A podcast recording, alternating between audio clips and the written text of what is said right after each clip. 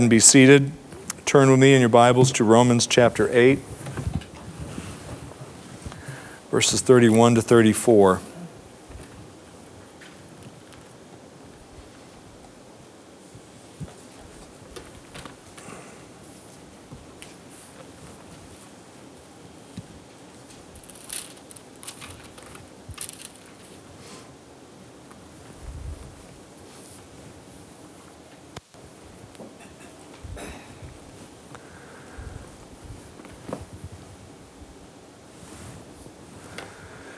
Romans 8, starting in verse 31, this is the word of the Lord.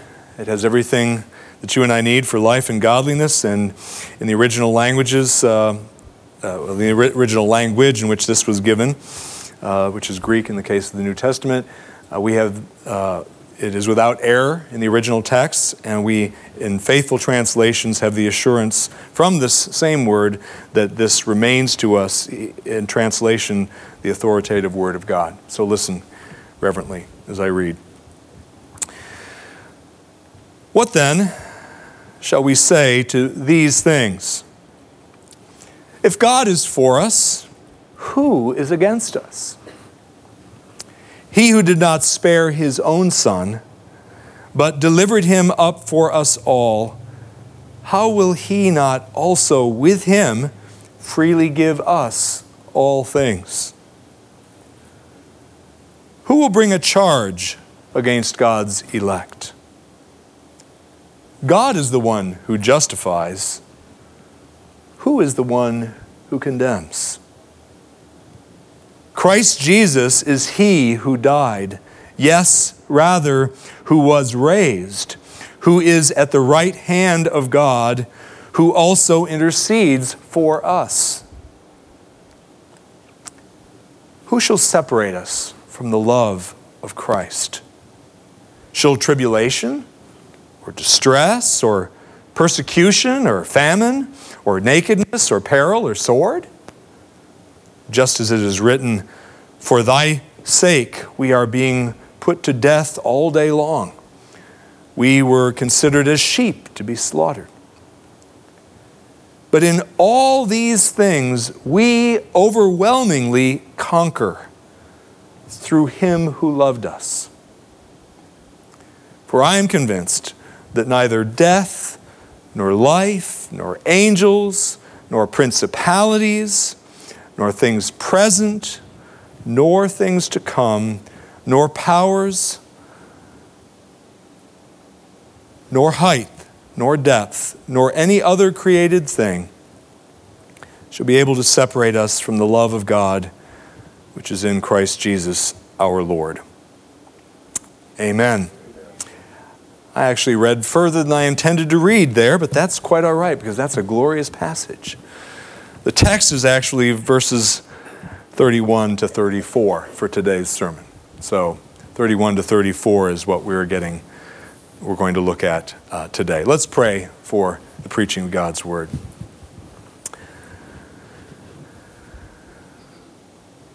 Oh Lord, we do need you at all times, but as we often, as I often point out, we need you especially at this time in our week uh, because something very um, holy and very mysterious and very important is going on right now. And it involves sinners, um, both the preacher and the hearers. Uh, and of course, you, Holy, uh, Lord Jesus, by your Spirit. We ask that you would, you who are our great prophet, priest, and king, would you, as our great prophet, please speak uh, afresh through your written word as it is preached and expounded? Would you please forbid that I should say anything that contradicts uh, what you uh, mean in your written word. And would you please, by your Spirit and your grace, enable the hearers to rightly hear uh, what you are saying to us today. We ask this all in Jesus' name. Amen. Kids, when I was a, a, a kid myself, um, I went to a public school, and I remember uh, at times, I can't remember any specific occasions, but I know it occurred, uh, because children, especially unconverted children, are pretty good at this, and that is saying unkind things to other children. Uh, hopefully, you haven't said something unkind to a, another child, your brother or sister, uh, but probably you have, be my guess. Anyway, children, adults do this too, by the way. Adults say unkind things, they just do it in a more adult kind of way, which, anyway, they're sneakier about it. Um, oftentimes, but kids will say unkind things to each other and will uh, call each other names. Um, and that happened when I was a kid. Again, I can't remember a specific instance, but I remember being hurt by the words of other kids um, in my classes that I was in when they would say unkind things to me. Actually, I do remember one incident, but I won't bother to tell you. At any rate, one of the things that uh, I heard, and I might have heard this from my parents, I probably did, but I also heard it from other people, as a way to counter when somebody says something unkind to you that isn't true, what you, what you can say to yourself or say to them is, Sticks and stones can break my bones, but words can never hurt me. Now, that really doesn't work very well because words do hurt more often than not. But at least it's an attempt to make words not hurt that otherwise would be hurtful to us and to you as kids or to us as adults. Well, I bring this up because as Christians, unkind things can and will be said to you and me by different enemies of God, who often, if they're enemies of God, there are enemies as well that doesn't mean we treat them unkindly, but they're still our enemies. But people will say things to you in the future, or maybe have said things to you in the past, um, that are untrue and are very discouraging if you believe them. And we as Christians, wow, something's going on out there. We as Christians need to we need to understand how to handle words that are said to us by other people that are harmful and hurtful and evil, and also by spiritual forces that may try to speak words that are evil and wrong and unbiblical to us. And we need to know how to handle them. We have to rightly say, I will not believe those words. This text that we're looking at here, verses 31 to 34 in Paul's letter to the Romans, which of course children God wrote, as well as the Apostle Paul, uh, so it's also God's words. He speaks in here of people and uh, enemies of Christians saying things that are not true to Christians. And as I say, that's going to happen to you. If you live long enough, that's going to happen to you. And probably already has. And it certainly has happened to all of us who are adult Christians. And we need to know how to handle it. And so, this text, in part at least, and really mostly when I get to the third point, uh, is where I deal with this issue. So, you need to listen um, for that. But this text uh, uh, that's one of the things that this test really helps us with. So there are three things that I wanted, uh, three points from this text that we're going to look at this morning.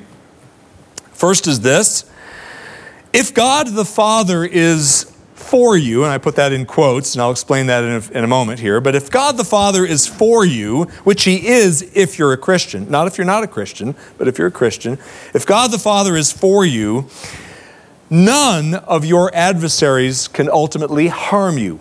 Ultimately. We're going to see that in verse 31.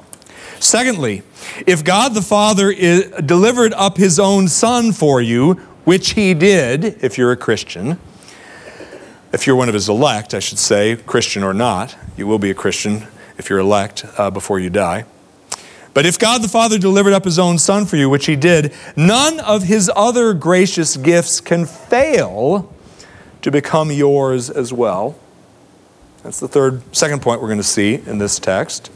And then finally, if God the Father has justified you, which He has, if you're a Christian, none of the accusations of your accusers are of any consequence.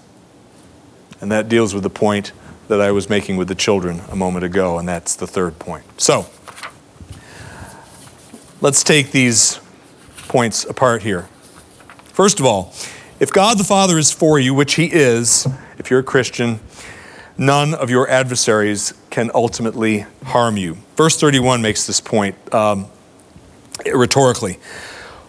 What shall we say to these things? Now, I'll explain that in just a second. And then he says, If God is for us, who is against us? That's a rhetorical question. Paul knows that his readers know the answer to that question, and it doesn't need to be even said. He's making a point. So, what then shall we say to these things? What things is he talking about? Well, back in verse 17 of chapter 8, Paul had made the point that believers will not share in Christ's glory that he has with the Father unless we also share in his sufferings, in Jesus' sufferings. The body of Christ must experience some degree of the sufferings of Christ if we're truly in the body, is uh, really a point that Paul is making back in verse 17 and following. Then in verses 18 through 30 of this chapter, Paul goes on to describe three encouragements that we, as believers, have available to us during times of suffering, during times of hardship, during times of persecution. And, and here the implication is that much of these sufferings will come through by way of persecution, but not necessarily all. And he provides three encouragements. And I'm not going to, for the sake of time, cite what those are, but verses 18 through 30 is where they are found. Well, now, here in verse 31, Paul then asks, in light of what we've, I've just said, he then, or what Paul's just said, he then asks the question, well, what shall we say to these things that I've just said about suffering and your suffering that you, my readers, and uh, obviously Christians down through the ages, because this was given by God to all of us, the sufferings that we will experience as Christians for our, our for our loyalty to Christ, our trust and dependence upon Him. And what he's asking when he says, What should we say to these things? He's essentially asking, What is the conclusion that we should draw from what I've just said? And Paul provides his own answer to that question, that first question there in that verse, by asking another question, which is, as I've already said, a rhetorical one. And that is if God is for us, and the answer, we already, he already knows, his readers know this. Of course he is, because we're his children. We're in the family of God. We've been united to Jesus by faith. He has chosen us and saved us from hell that we deserve. If God is for us, who is against us? And the obvious answer is pff, nobody. Absolutely nobody. At least as successfully against us. And we'll delve into that now. So he says, if God is for us, what does it mean to be for God to be for you and me. What it means, quite obviously, is that God is graciously disposed, if I can put it that way, toward you as one of his children whom he has united to the Lord Jesus by the gift of faith. He is on your side, much as a parent is on the side of the children that he loves. God the Father is on your side. He loves you. He is graciously and always graciously disposed toward you and wants what's best for you. Because you, the believer in Christ, only believers does, this, does this apply to. But if that is you, this is true of you. God is for you.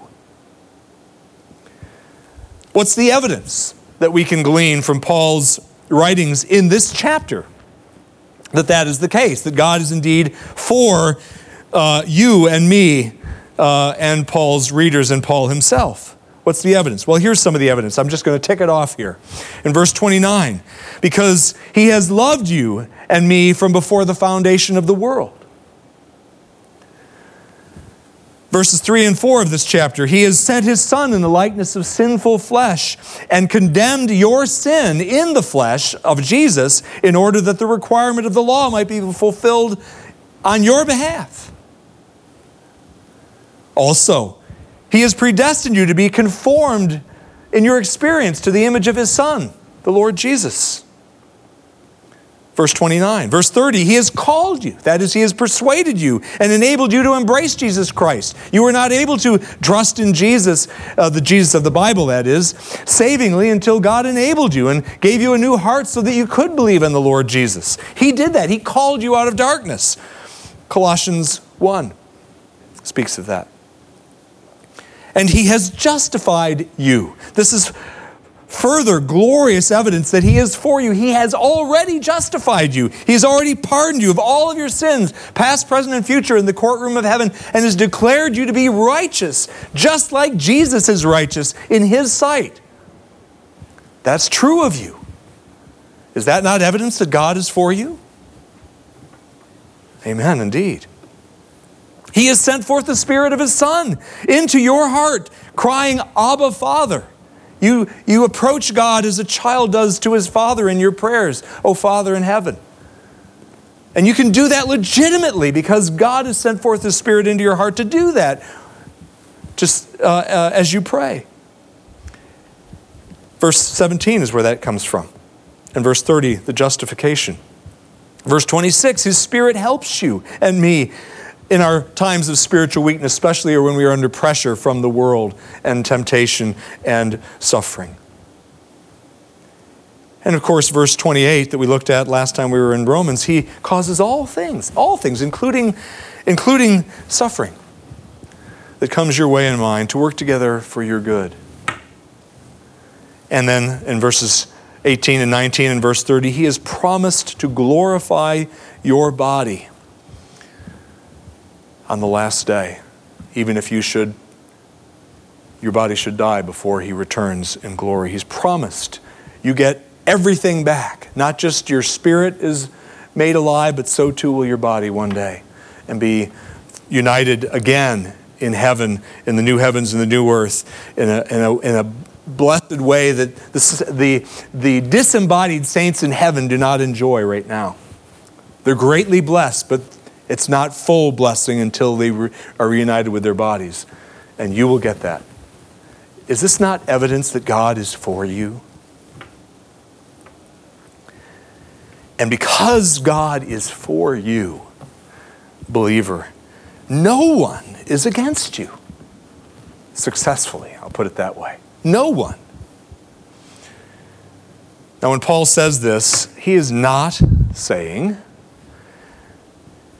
that no one opposes us as Christians, that we have no enemies out there.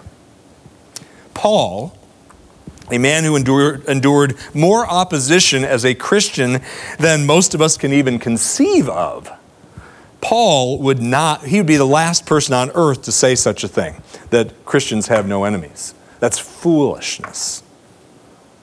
No.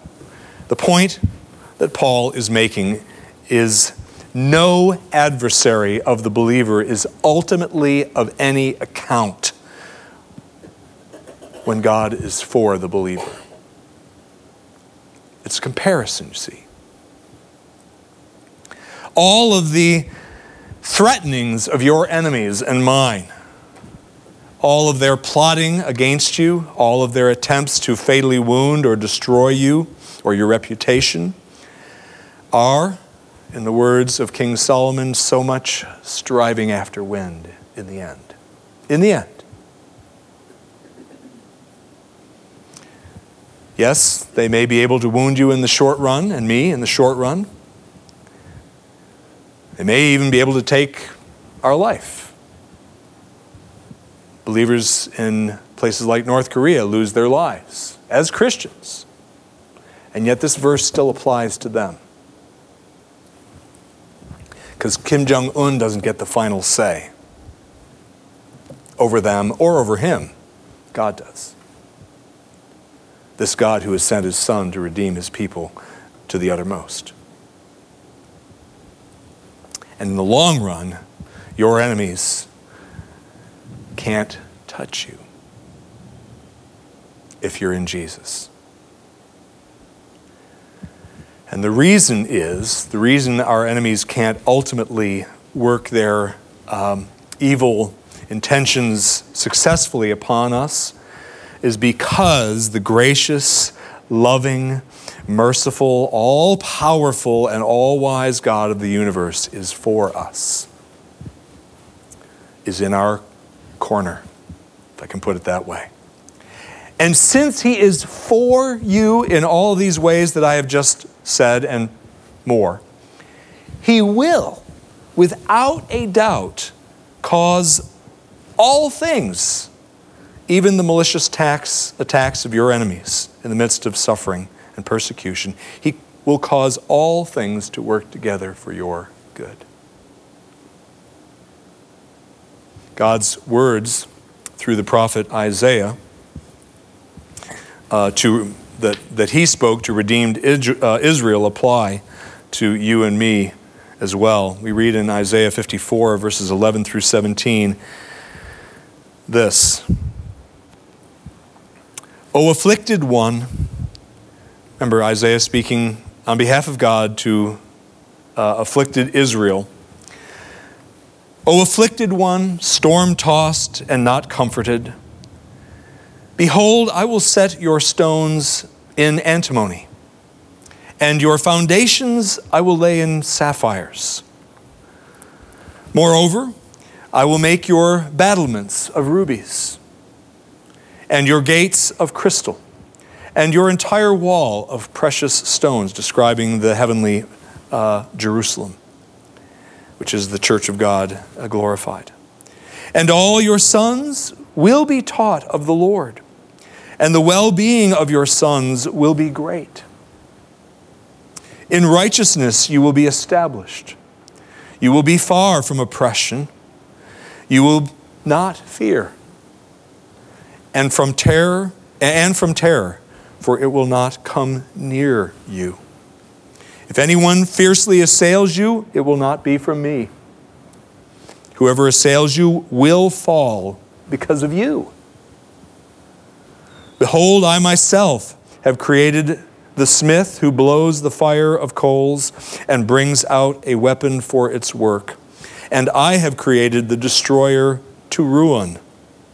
No weapon that is formed against you shall prosper, and every tongue that accuses you in judgment, you will condemn. This is the heritage of the servants of the Lord, and their vindication is from me, declares the Lord. That promise applies to you and to me, we who are the Israel of God, servants of the Lord by His grace and His choosing. So, who are your human opponents? Do you have some? Some of us don't at present. But maybe you do at present have some human opponents. Maybe a neighbor who doesn't like you. Maybe a spouse who sometimes doesn't like you. Maybe that opponent is yourself all too much of the time. That's true of me. Whoever your human opponent is, think about that opponent or opponents. Who are your spiritual opponents? Not too many choices, right? There's the devil and his servants. Well, they're his, they're his uh, uh, invisible servants, and then there are his human servants, but I kind of already covered that ground with the first question. It doesn't matter who your opposition is, you see. No matter who the opposition is, it could be the devil himself standing right in front of you. He can only be in one place at one time, by the way, the devil. But whoever your opponent is, there is no opponent who is so strong that by God's grace, gracious protection and enabling, you can't survive the battle. Nobody. no thing. You need to draw encouragement from those words and from that truth. Greater is he who is in you than he who is in the world. And that's a reference to the devil himself, and by implication, anybody else who's under him serving him.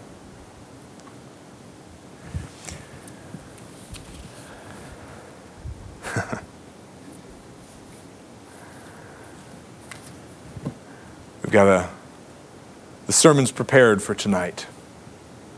Uh, we have a worship service this evening, and the other two points are going to have to wait until tonight because of the time. Please come tonight. It really, Lord willing, will be worth your while uh, to come this evening. In conclusion, just want to remind you again whoever the enemy is, someday, sooner or later, you're going to be sorely afflicted by spiritual or human enemies. You're going to want to give up. You're going to want to give in to the temptations that are accompany that opposition. You're going to want to say, God, I'm out of here. It's just not worth it. That's a lie from the pit of hell. Actually, Satan's not in hell. It's a lie from the devil. And so too, again, is the lie that you may hear ringing in your ears I can't, I can't stand this anymore. You can. Why? Because God is for you. Who can be against you successfully? Let's pray. Our gracious God in heaven, we do praise you that you are for us in all these ways that I have that that Paul has pointed out and I have brought to our attention. Thank you that your love for us, your grace toward us is overwhelming in Christ. And that we are victors in the victorious one, the Lord Jesus, who now reigns over the church and over the cosmos, and through whom you, the triune God, are in the process of subduing all of your enemies and ours to yourself, either by way of conversion or destruction. We thank you that in him we reign in Jesus. Would you please help us to, in our daily lives, especially when we're undergoing opposition, would you help us to flesh out the application of that truth as we deal with our opponents, both fleshly and spiritual? And would you help us to cling ever more tightly to Jesus as we do? And for if there's anyone here today, Lord Jesus, who does not know you as Savior and Lord, as prophet, priest, and king, would you please subdue the heart of such a rebel and make him or her see their need of you and cause them to flee in faith to you alone for their forgiveness and eternal well being. We pray this all in your name. Amen.